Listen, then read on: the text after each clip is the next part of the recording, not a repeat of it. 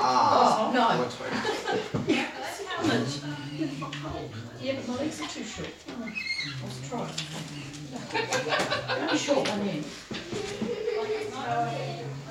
That is a bit better actually. What end is it? How is everybody? Hey? Have you got enough space there?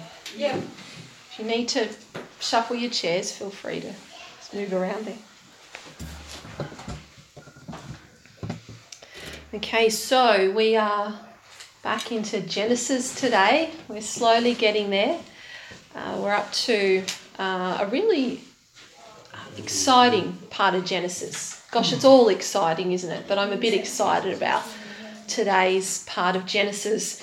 So today, uh, the sermon's called A Flood of Grace. So I bet you can guess what part of Genesis we might be up to.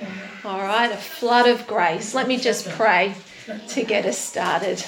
Heavenly Father, we are ready to have our um, our minds blown and our hearts changed. So would you just speak to us today? Would you form um, the image of Jesus in us? Would you speak truth in our life?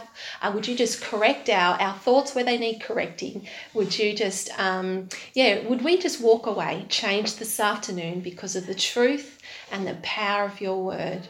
In Jesus' name, amen.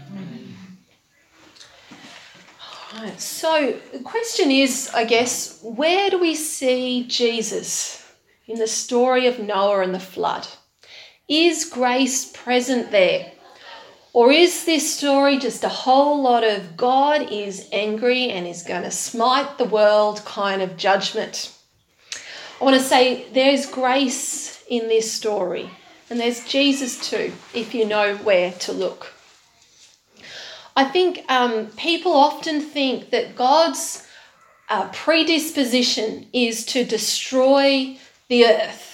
And, and sometimes I think people uh, read the Bible with that belief, or, or certainly look at Christianity with that sort of mindset that God just wants to, to is, is angry. And, and I think often passages in the Old Testament, even the New Testament, like you know, Revelation and other passages, are sort of um, interpreted with this God is angry. I'm going to get you sort of version of God. And I think sometimes people interpret the meaning of world events or natural disasters in that way too. God is angry and he's going to get you. God is angry with sin, and so he's going to destroy us and this entire planet in one big, fiery, holy act of angry judgment. Well, God is angry at sin, and he does act to do something about it. But what is it? Maybe it's not quite what we sometimes think. God has a purpose for his creation, doesn't he? That's what we've been seeing in the book of Genesis. God has a purpose for his creation, and you know what? He's not going to let sin destroy that purpose. God is angry at sin, but he's angry at it because it's destroying his good creation. And so, um, the God of love we see here in Genesis is acting to protect his precious creation. The flood, it really is about grace. It really is. In the story of the, the, the, flood of Genesis, we're going to be looking at chapter 6 through 9. So make sure you, you've got it there ready to go because it's going to help you if you can just follow along with what I'm saying. If you want one of our Bibles in the cupboard, run up and grab one. Right here, if you want one. Feel free to come and grab one. Yep. Yep, if you want one. Right, in this story, we are going to see God's grace, God's grace on display in four ways. You ready for it? You ready for it? And and you, you ready? Because I, I want you to listen to this. You ready? Four ways: a plan, a proclamation, a provision, and a promise. Okay? A plan, a proclamation, a provision, and a promise. So let's let's recap back to Genesis chapter 1 for just a quick moment. What's God's purpose for creation? Genesis 1:28. Who can tell me? What's God's purpose for creation? Feel free to talk.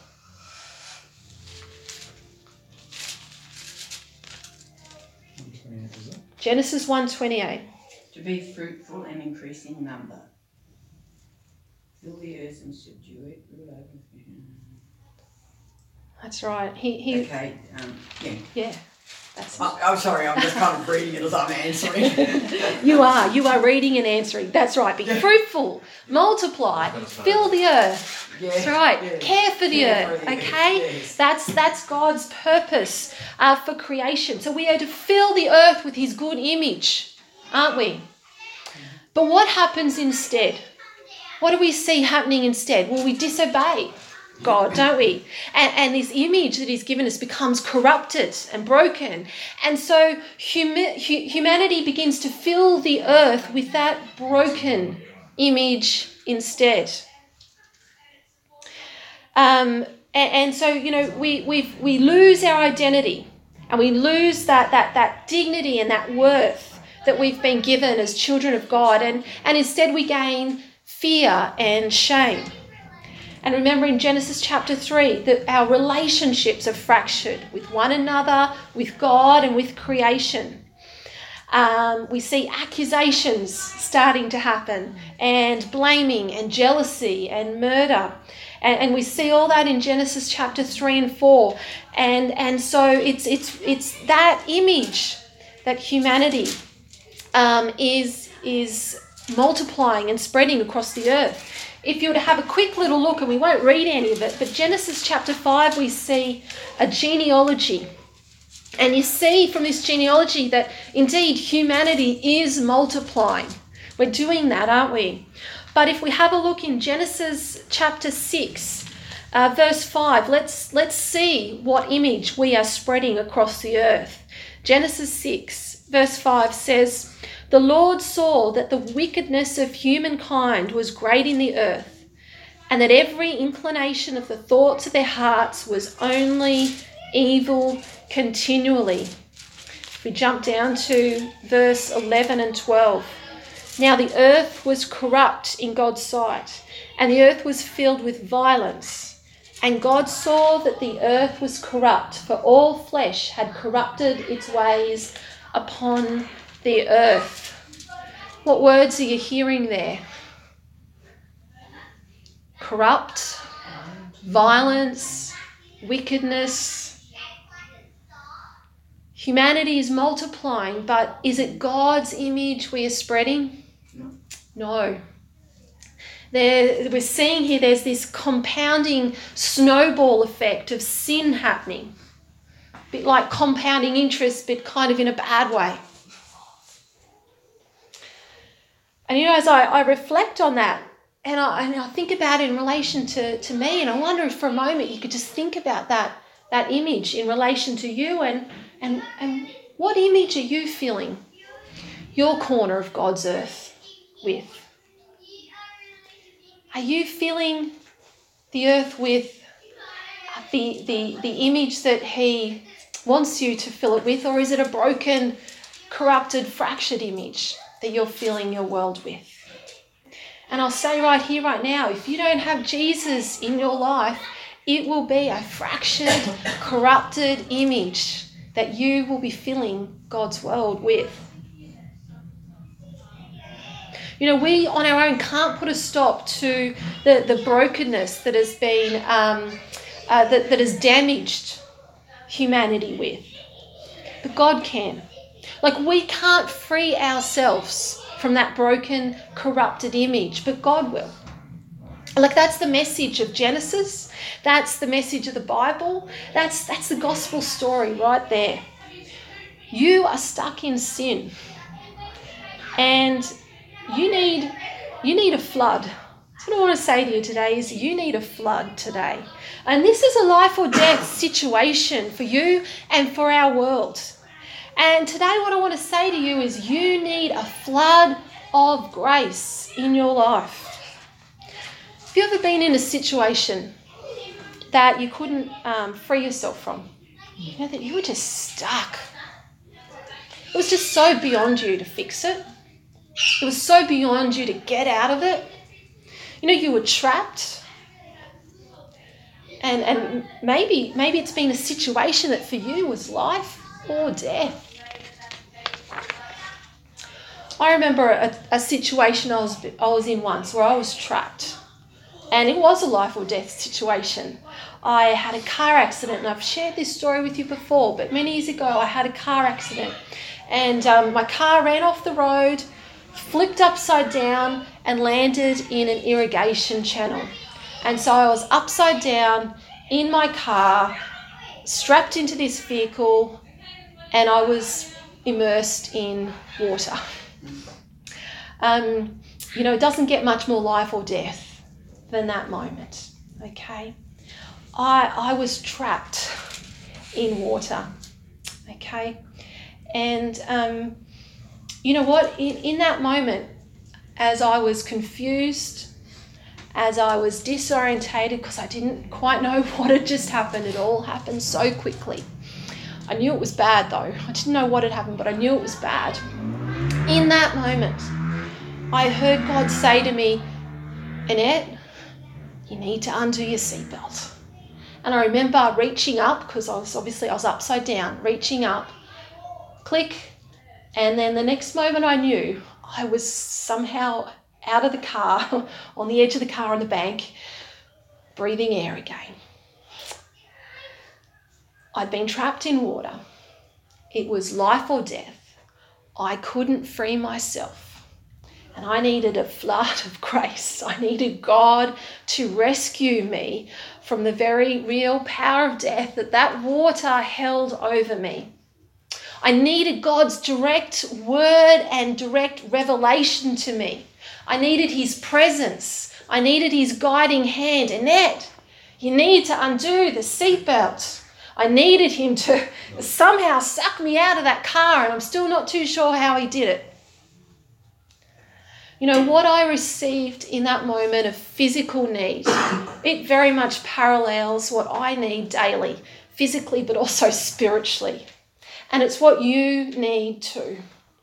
You need His word and His revelation spoken into your life. You need His guiding hand and you need His flood of grace in your life. You know, this, this corruption and the evil and the violence that has infected humanity, and, and I, you don't have to look very far to see it, do you? I'm sure you come face to face with it regularly this corruption and violence and evil that has infected humanity, it is beyond human control. They are stuck in it. Like I was stuck in that car. It's beyond human control, it's beyond human stopping. You know, chapter 6, verse 5, there in Genesis, we read it before, says, Every inclination, not just some, every inclination of the thoughts of their heart even just their thoughts, was only evil continually. Man, that sounds pretty substantial to me. Every inclination of the thoughts of their heart was only ever evil. And in case we didn't get it, it adds continually. Like, this is how stuck our world is in the broken, fractured identity that sin has given us. Humanity is completely bound and stuck in this broken version. However, however, God has a purpose for his creation. And he's not going to let sin destroy that purpose. That is good news right there. God has a purpose for his creation, and he's not going to let any of this evil, this brokenness, this violence, this corruption destroy his good creation. So, what I want to say to you today is when something appears to be bad in your life or in this world, like, you know, we see a flood, for example, can we actually look into that situation and see God's love or God's grace at work in that situation? And we're going to think about that concept um, scripturally, but, but I also want us to think about how to apply it to our lives. And what we're going to see as we continue through Genesis is we'll see this, this idea woven through Genesis that, that what man intended for harm, God intended and in uses for good.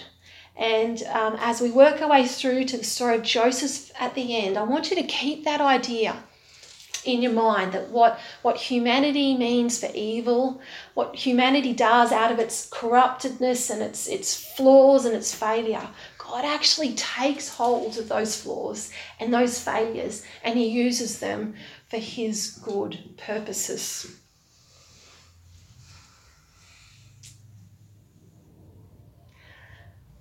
You know why He does that? Because His grace is so much bigger than our failures. His grace is so much bigger than our sin. And what a relief. What a relief it should be for you to know that. Hey, what a relief it is to know that. His grace is big enough to do that. It's really important you understand this because, again, it goes to the heart of what it means to be human. Do you remember in Genesis chapter 3? Uh, there were questions that were raised for Eve and us in Genesis 3. Remember those questions? Do you really trust God? Will He really provide all that you need? Has God really acted in your best interests? Is God really good? And does God really bless you? Do you remember those questions from Genesis chapter 3? We've got to get hold of this idea that God, despite what is happening in our world that is so broken and corrupt and full of sin, despite your failings, despite the failings of others towards you, God has a purpose for His creation. He has a purpose for your life, and He will not let sin destroy that purpose because His grace can overcome that. When we see God's favor and love and provision for us in the midst of human sin and human suffering, we can answer a wholehearted yes to these questions. Yes, I trust you, Lord. Yes, you will provide what I need. Yes, you do act in my best interest. Yes, you are really good, God. And yes, you will really bless me. Because to answer no to those questions is to agree with the enemy, it's to agree with Satan. You know, it's to believe him and not our Heavenly Father. And to do that is the ultimate act of disobedience.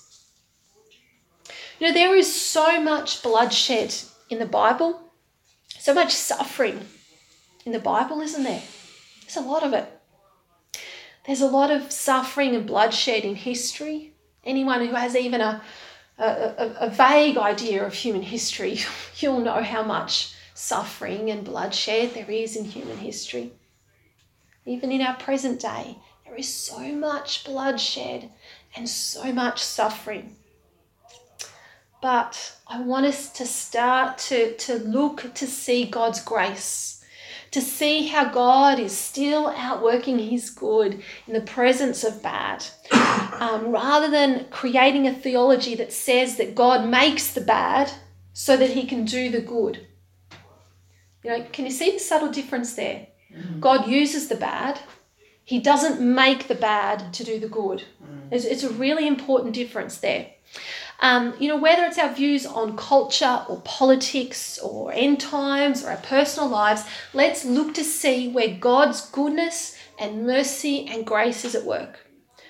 As I said before, I'm going to keep saying it God has a purpose for creation and He's not going to let sin destroy that purpose.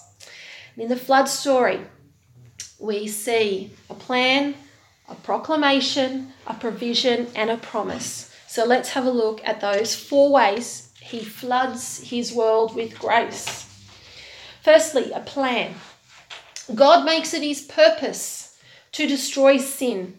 Uh, he said he said he would in Genesis chapter 3 verse 15 remember that was the first time we actually get a glimpse of the gospel go and read it at home if you need to refresh yourself where he says one day I'm gonna I'm going to um, Uh, destroy you, Satan. I'm going to destroy sin. So God makes it his purpose to destroy sin.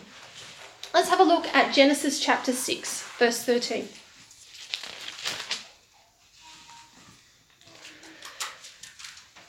And God said to Noah, I have determined to make an end of all flesh, for the earth is filled with violence because of them. Now I am going to destroy them along with the earth. And then verse down to verse 17. For my part, I'm going to bring a flood of waters on the earth to destroy from under heaven all flesh in which is the breath of life. Everything that is on earth shall die.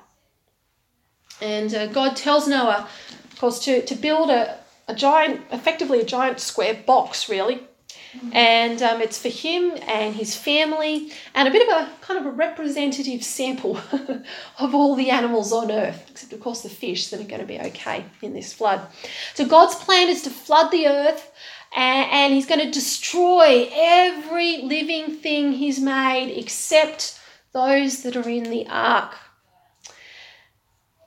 Now, when it comes to sin, God's not just helplessly standing to one side, wondering how it all went wrong and thinking, geez, maybe I better create a parallel universe on another planet. You know, they might go better next time. This one's broken, let's head to Mars, folks. God has a plan. After all, He's sovereign, isn't He? He's in control, He's powerful.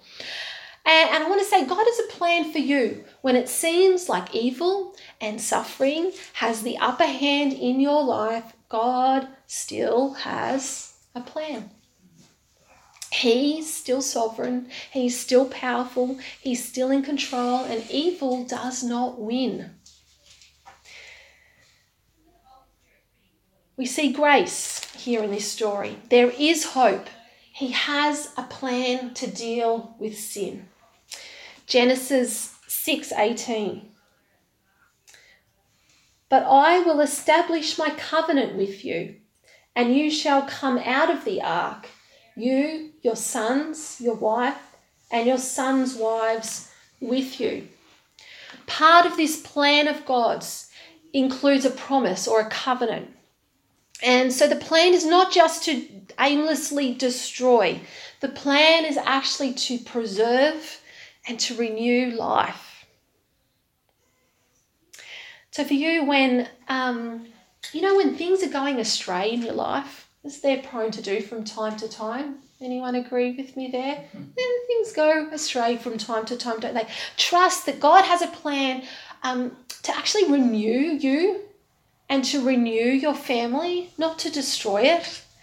It's it's actually not a flood of destruction, but it's a flood of grace and it's a flood of renewal. We we just think it's a flood of destruction, but actually it's God's grace and God's plan for renewal that is really at work. And so we see here in Genesis chapter 6 that water fills the earth. There's this giant cosmic reset button here.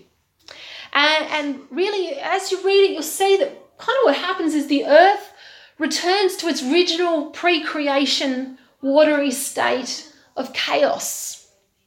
Everything with the breath of life dies. Everything, of course, except Noah and those that were in the ark. Let's have a read of chapter 7, verse 23 and 24. He blotted out every living thing that was on the face of the ground human beings and animals, and creeping things and birds of the air. They were blotted out from the earth. Only Noah was left, and those that were with him in the ark. And the waters swelled on the earth for 150 days. Wow. Waters swelled on the earth for 150 days. Um, can you imagine how terrifying that would have been? Hey? I mean, you know, we, we struggle with a few weeks of social isolation in front of Netflix and Zoom church, don't we? Mm-hmm. Hey? 150 days in this wooden coffin like box bobbing about on the water. No one for company but your immediate family members. hey? Sounds scary. and your pets, a few extra animals. I'm thinking, I'm thinking if I'm Noah, I'm wondering, do I really trust God? Hey, who here would be thinking that? Will he really save me? Has he forgotten about me? You know, day one, full of faith. Day two, praise you, Jesus. Day three, God will God will conquer. Day four, day five, Jesus. Day six, day seven. Imagine it? 150 days waiting. Hmm. Will God get me out of this trial? Is God really good? Does He really have a plan in all of this? What I want to say to us this afternoon is Are you willing to wait for God?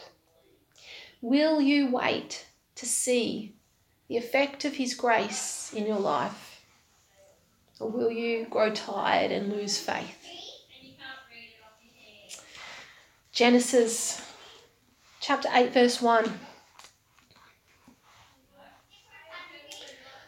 But God remembered Noah and all the wild animals and all the domestic animals that were with him in the ark. And God made a wind blow over the earth, and the waters subsided. What sweet words! God remembered Noah. God remembered his promise.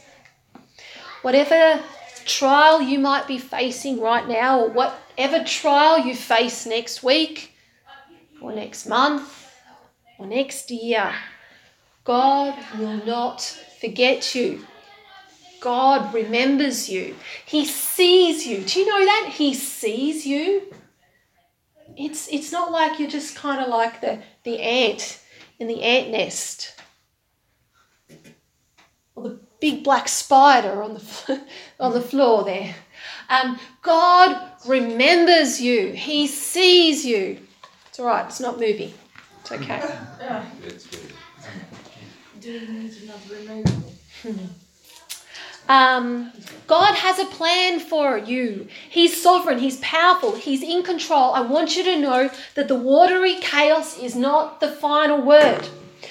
When I was trapped in that car, when I was confused, when I was disorientated, when I didn't know what was happening, the watery chaos did not have the final word in my life. My Heavenly Father, my Creator, God did. And so for Noah, God remembers Noah. The water subsides. The ark comes to a rest on dry ground, and Noah and his family and the animals, they can leave the ark. They've been saved. What was Noah's response? What did Noah do? If you were to keep reading there, you would see that um, Noah builds an altar and he offers a sacrifice of thanks to the Lord. Noah worships.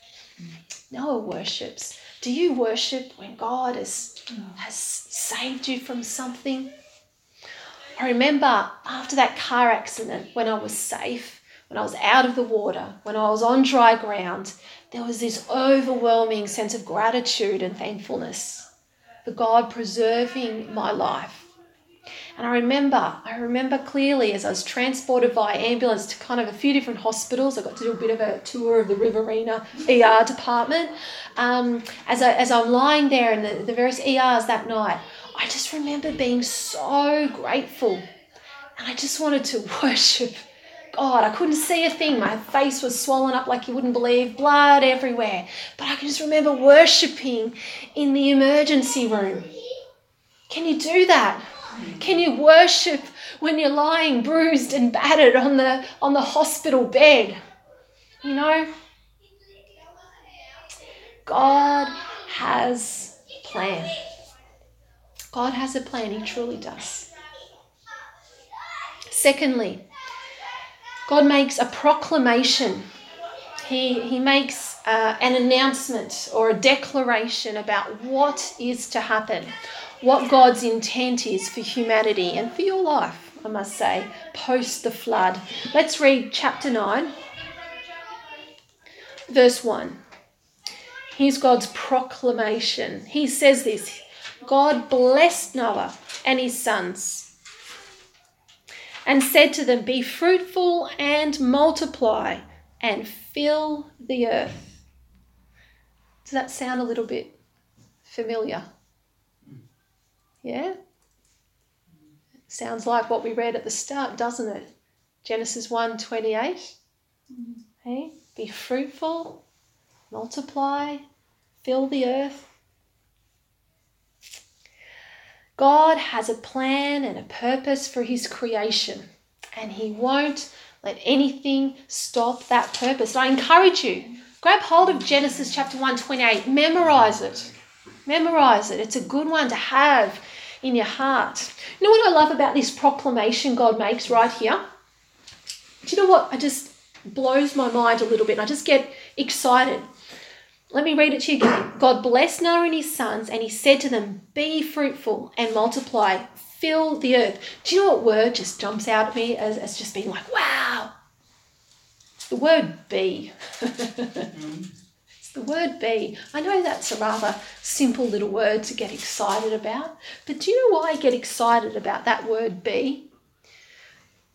Because of the Hebrew grammar, huh? Oh, I, won't, I won't get too heavy here with you today with the Hebrew grammar because I'm not really an expert and don't really understand. But there's this fun thing called an imperative there, all right? Now, imperatives, they're kind of cool. Trust me. Yeah, yeah, yeah, they're kind of cool. This here is actually a command, a, a, positive command. It's an instruction to do something. That's what an imperative is. It's a, it's a command. Go and do something. That's the sort of the, the word it is. We are given the command to do well. Like we're given the command to flourish.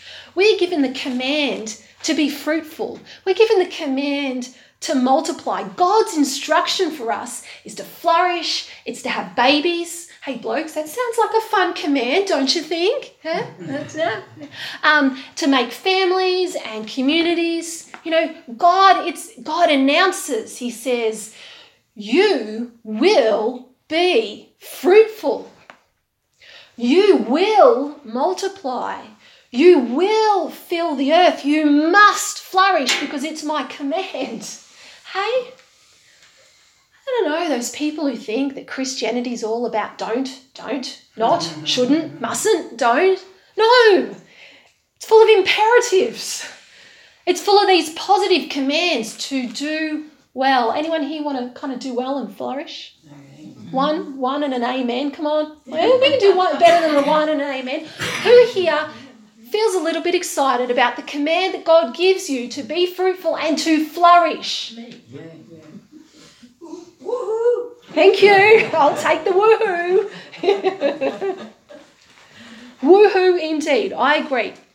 There is a whole world out there for you, waiting for you to flourish in, waiting for you to fill it with creativity and beauty and good things. And God says, Go, have fun. Don't make your Christian life about doom and gloom and things you must and things you should. Have fun. Here it is here. God commands you. Go and have fun. Genesis 8:21. What have we got here?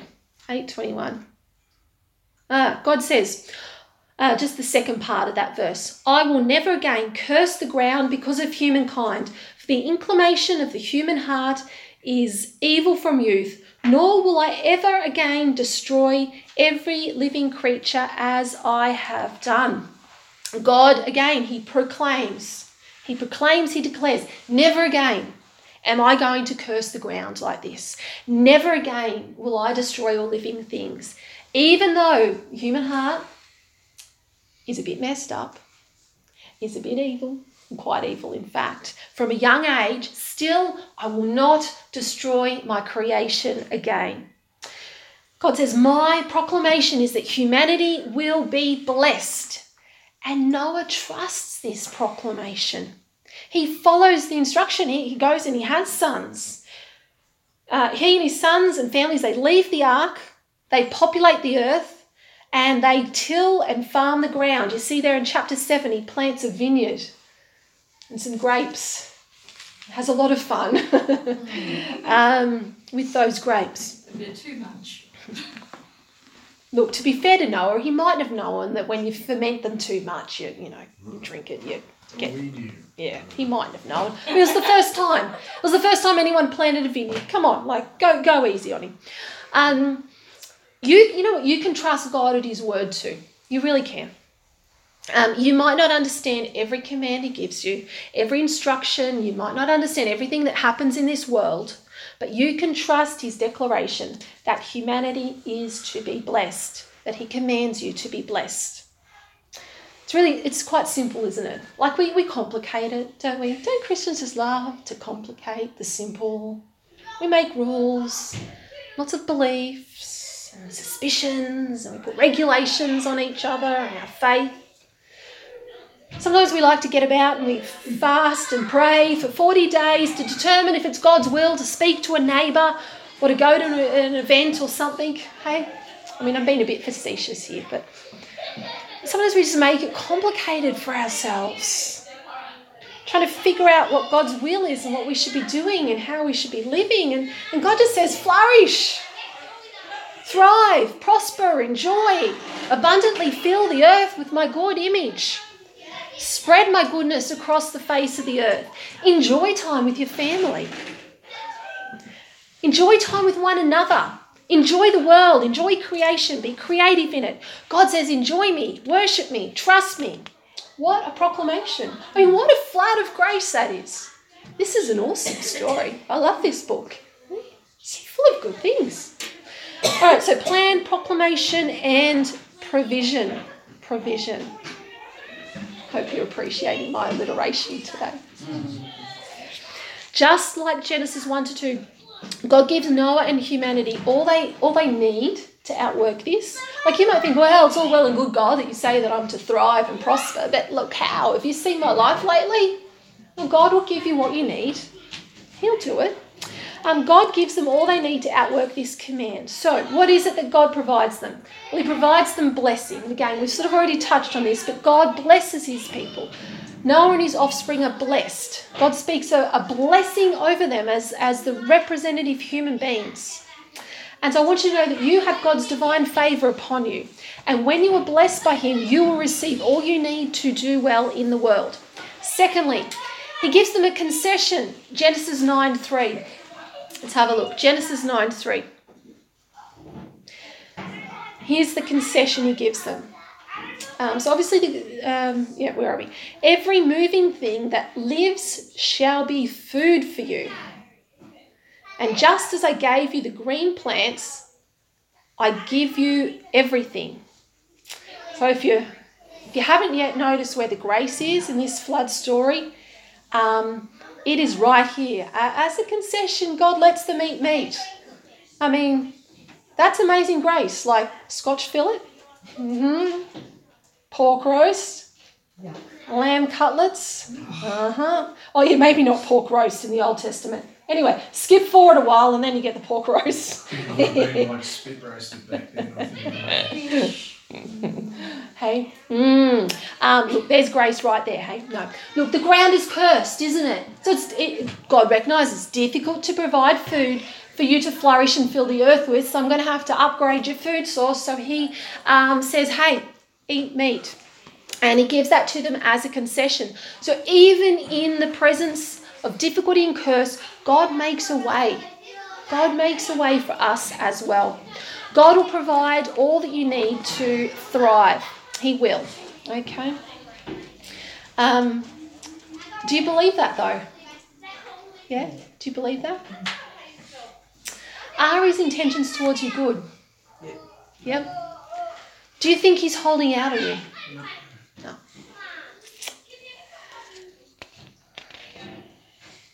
Okay, our next one. Promise.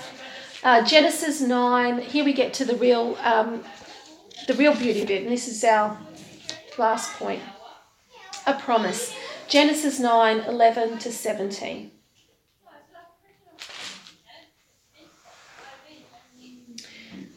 I will establish my covenant with you. Uh, that shall never that never again shall all flesh be cut off by the waters of a flood, and never again shall there be a flood to destroy the earth. Uh, God said, This is the sign of the covenant that I make between me and you and every living creature that is with you for all future generations. I have set my bow in the clouds, and it shall be a sign of the covenant between me and the earth. When I bring clouds over the earth, and the bow is seen in the clouds, I will remember my covenant that is between me and you and every living creature of all flesh and the waters shall never again become a flood to destroy all flesh. When the bow is in the clouds, I will see it and remember the everlasting covenant between God and every living creature of all flesh that is on the earth. God said to Noah, This is the sign of the covenant that I have established between me and all flesh that is on earth. Right here is where we really see grace in action. This, this right here is the climax to the story. Uh, covenant is a, an alliance or some sort of pledge of relationship. It's a promise that's made between two parties. You might be familiar with the idea of a, a, a marriage covenant, okay? The real highlight here is the word bow. Some of your translations might say rainbow. And I want you just to see that actually the, the, Hebrew actually says bow. It doesn't actually say rainbow. It actually says bow. And um, this sort of idea, if you have a listen to some of the spoken gospel podcasts or even get out your copy of the Jesus Story Bible, you'll actually see uh, this idea of, of, of, a bow being um, brought out really beautifully. This is really special and really significant here. So the word bow that's actually used here refers to a, a weapon for battle, as in a bow and arrow. Okay, so a bow. Um, it's it's a it's a it's a weapon. It's used to wage war against someone, against an enemy, isn't it?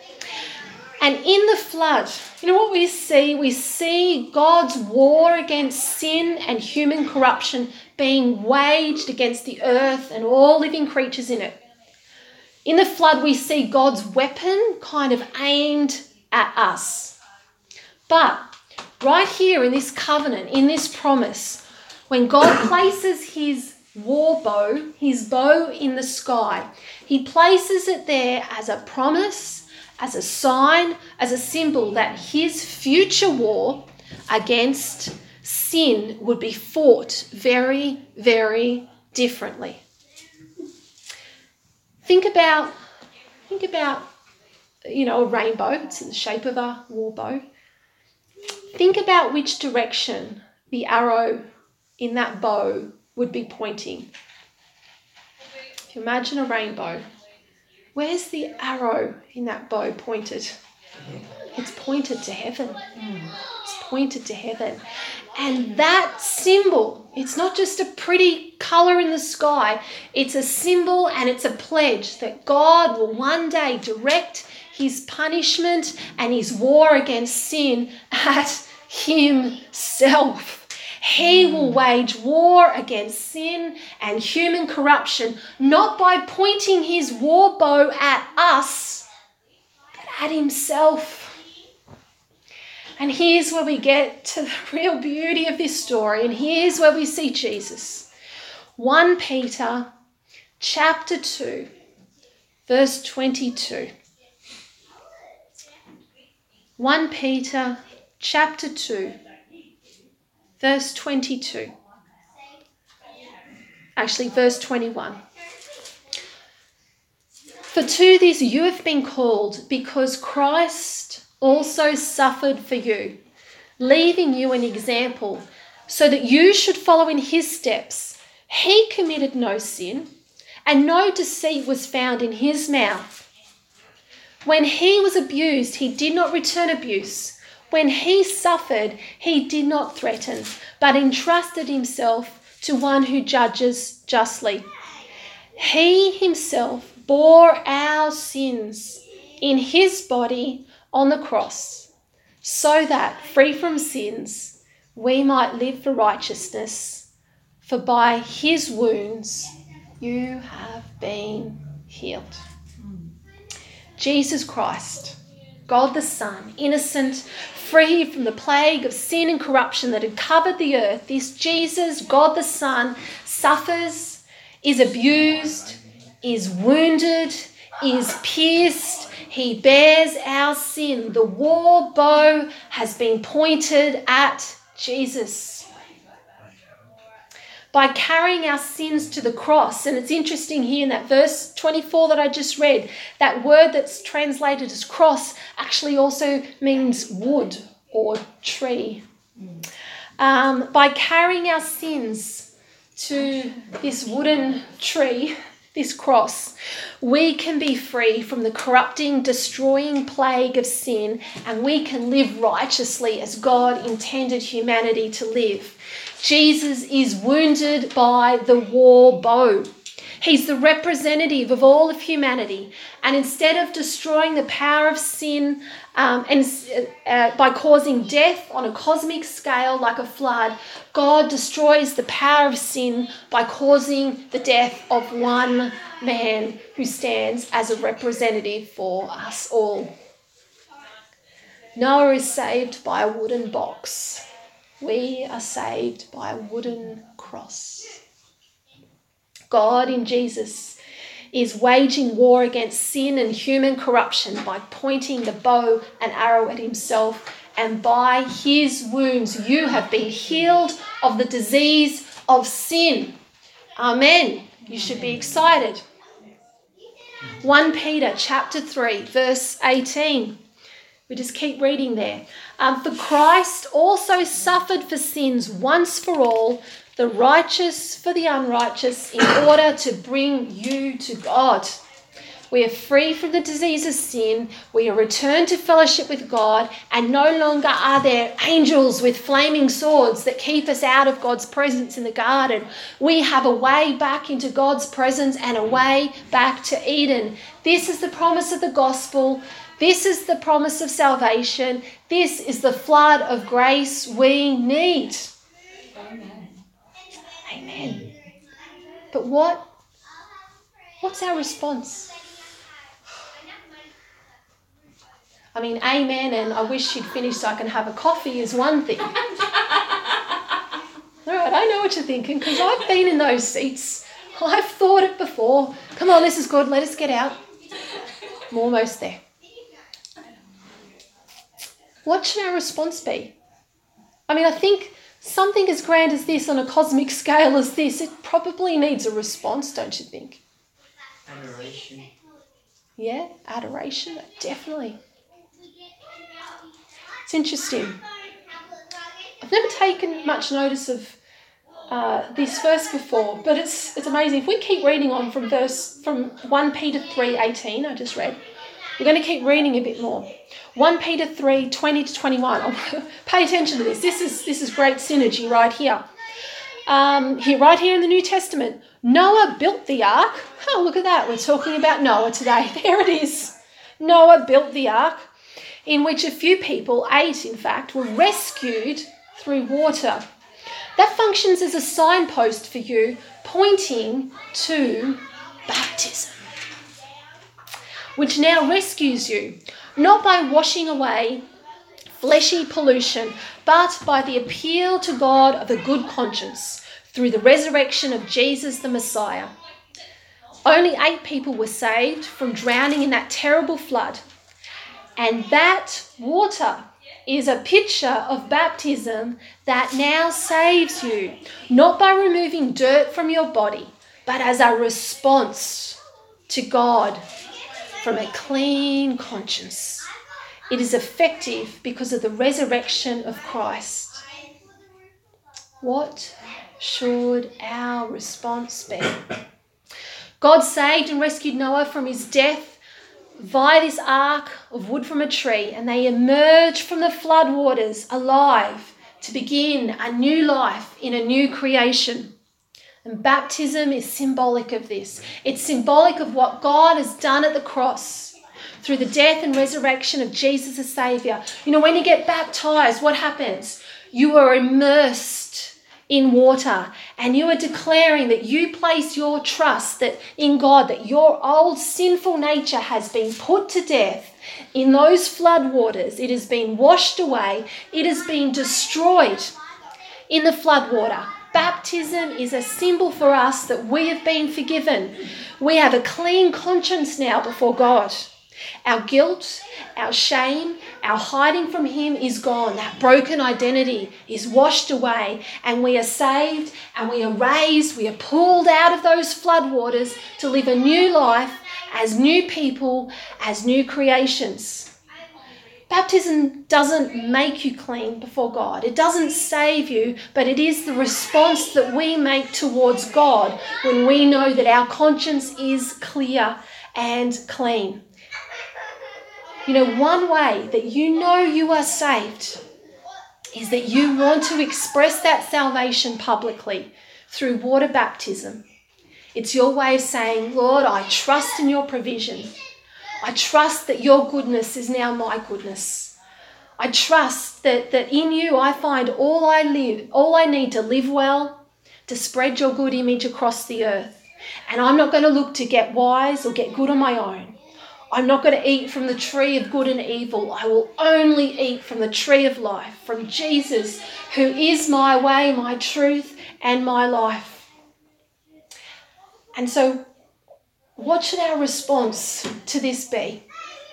Well, I'm saying if you believe this stuff, if you believe that, that Jesus has washed away your old, corrupt, broken, sinful nature and has risen you to new life as a new creation, then as a pledge of your clear conscience before God, as your way of saying yes and amen to those promises, I want to say you need to be baptized.